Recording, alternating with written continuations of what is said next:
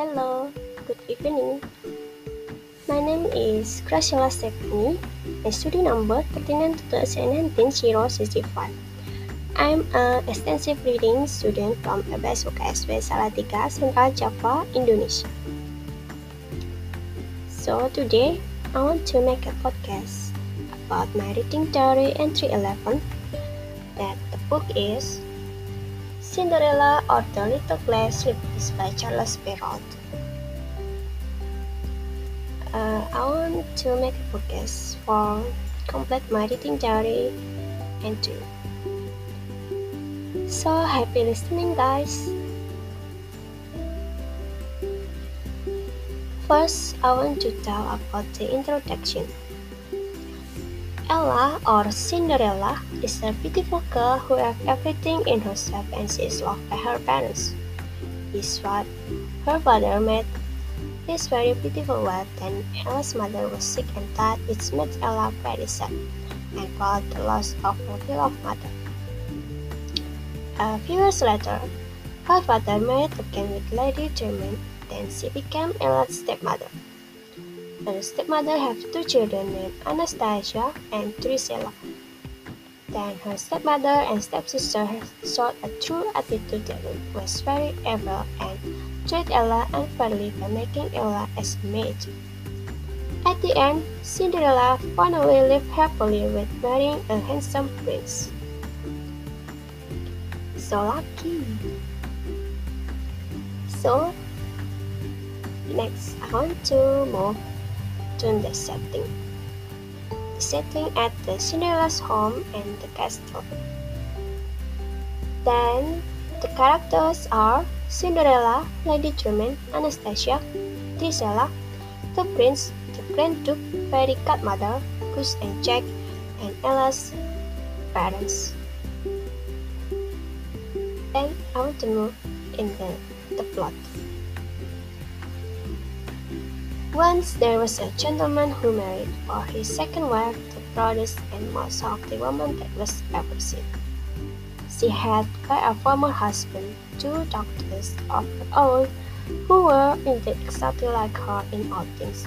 He had likewise by another wife a young daughter, but of unparalleled goodness and sweetness of temper which she took from her mother who was the best creature in the world. Lady Tremaine could not bear the good qualities of this prodigal, and the less because they made her own daughters appear the more odious. She scored the dishes, tables, etc., and cleaned Madam's chamber and the of Mrs. her doctors. She slept in a sorry garret on a red straw bed, while her sister slept in fine rooms with floors of inlaid on beds of the very newest fashion, and where they had looking glasses so large that they could see themselves at their full from head to. It happened that the king's son gave a ball and invited all persons of fashion to it. They were mightily delighted at this invitation and wonderfully busy in selecting the gowns, petticoats, and hairdressing that would has become them. They talked all day long of nothing but how they should be dressed. They were so excited that they had not eaten a thing for almost two days, and they broke more than a dozen laces trying to have themselves laced up tightly enough to give them a fine slender shape. They were continually in front of the looking glass. At last the happy day came. They went to court, and Cinderella fought them with her eyes as long as she could. When she lost sight of them, she started to cry.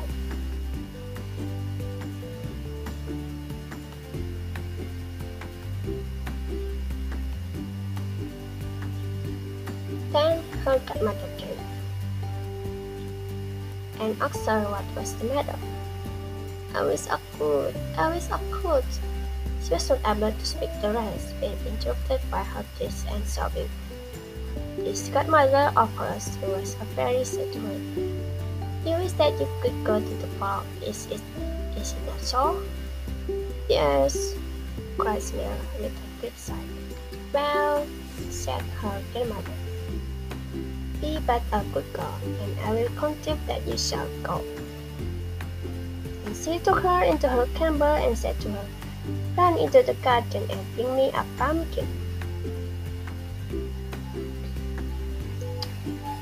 She then went to look into her mousetrap, where she found six mice, all alive, all alive, and ordered Cinderella to lift up a little the trapdoor. She gave its mouse as it went out a little tap with her wand, and the mouse was that moment turned into a fine horse, which altogether made a very fine set of six horses of a beautiful mouse-colored gray. You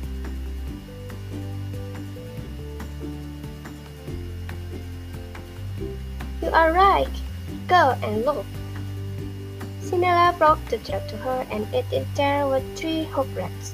Fairy chose the one which had the largest bird, took him with her wand, and turned him into a fat, jolly goatsman who had the smartest whisker that us are beheld. After that, she said to her, Go again into the garden, and you will find sickly lizards behind the watering pot. Bring them to me. She had no sooner done so but her godmother turned them into six footmen, who skipped up immediately behind the cooks with their liveries all topped with gold and silver, and hung as close behind each other as if they had done nothing else their whole life. Very then said to Cinderella, well, you see here, and the cake that's sweet to go to the ball with, and you are you not pleased with it? Oh yes, but must I go in this rags?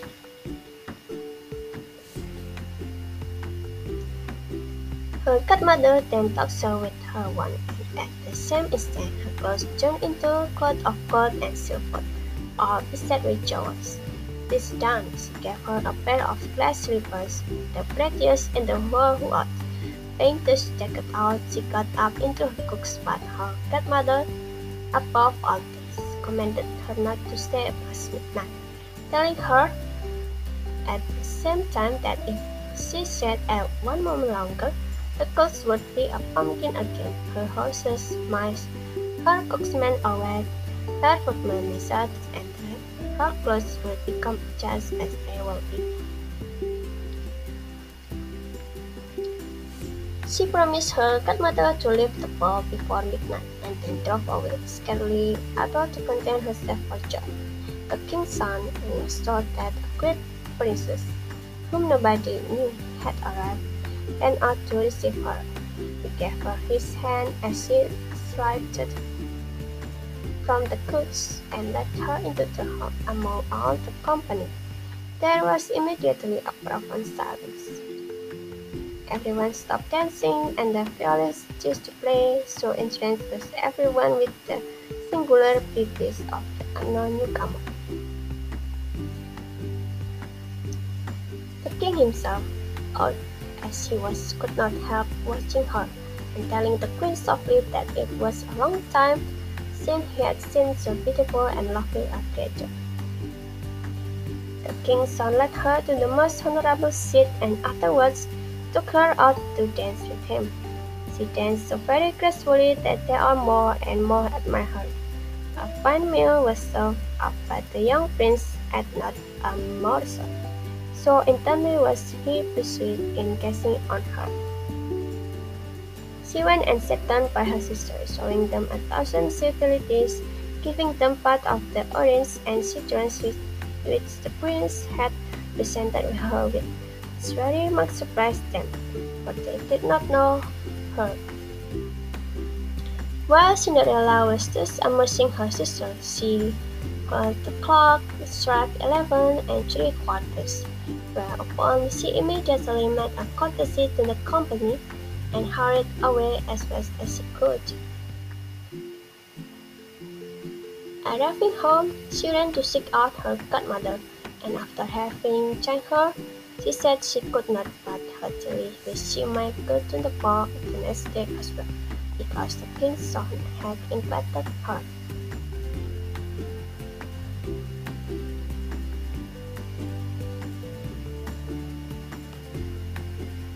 Well, what they said was very true, for a few days later, the king's son had a proclaimed by sound of trumpet that he would marry her whose this river would just with. They began to try it on the princesses, then the duchesses and all the court, but in vain. It was brought to the two, two sisters who did all they possibly could to force their foot into the river, but they did not succeed. Cinderella, who saw this and knew that it was big sweetheart, said to them, Look, let me see if it will not fight with me. Her sister was unlocking and began to banter with her. The gentleman who was sent to try the slipper looked earnestly at Cinderella and finding her very handsome, said that it was only just that she should try as well, and that he had orders to let everyone try. He had Cinderella sit down putting the slipper to her foot. He found that it went on very easily, fitting her as if it had been made of wax. The two sisters were greatly astonished, but then even more so when Cinderella pulled out of her pocket the other slipper and put it on her other foot. Then it came her godmother and took her one to Cinderella. Goods, making them richer and more magnificent than any of the she had on she had worn before. And now her two sisters found her to be that fine. Beautiful lady whom they had seen at the ball, they threw themselves at it to beg pardon for all the ill treatment they had made her undergo. Cinderella took them up, and as she embraced them, said that she forgave them with all her heart and wanted them always to love her. She was second to the young prince, dressed as she was. He thought she was more charming than before, and a few days after married her. Cinderella, was no less good than beautiful, gave her two sisters lodgings in the palace, and the very same day matched them with two great lords of the court. So the conclusion is beauty, beauty in a woman is a rare treasure that will always be admired. Graciousness, however, is priceless and of even greater value. This is what Cinderella's godmother said to her when she taught her to behave like a queen. Young woman, in the winning of a heart, graciousness is more important than a beautiful height too. It is a true gift of the fairies without it nothing is possible, with it one can do anything. So don't be injustice and be empathy to each other. Okay, this is my podcast about my reading diary entry 11. And I recommend you this book because this book have good story, easy to understand and have a sum of good morals. The source in the cinderumble.pdf on Google. So it's easy to search. Thank you for today. See you next time. Bye.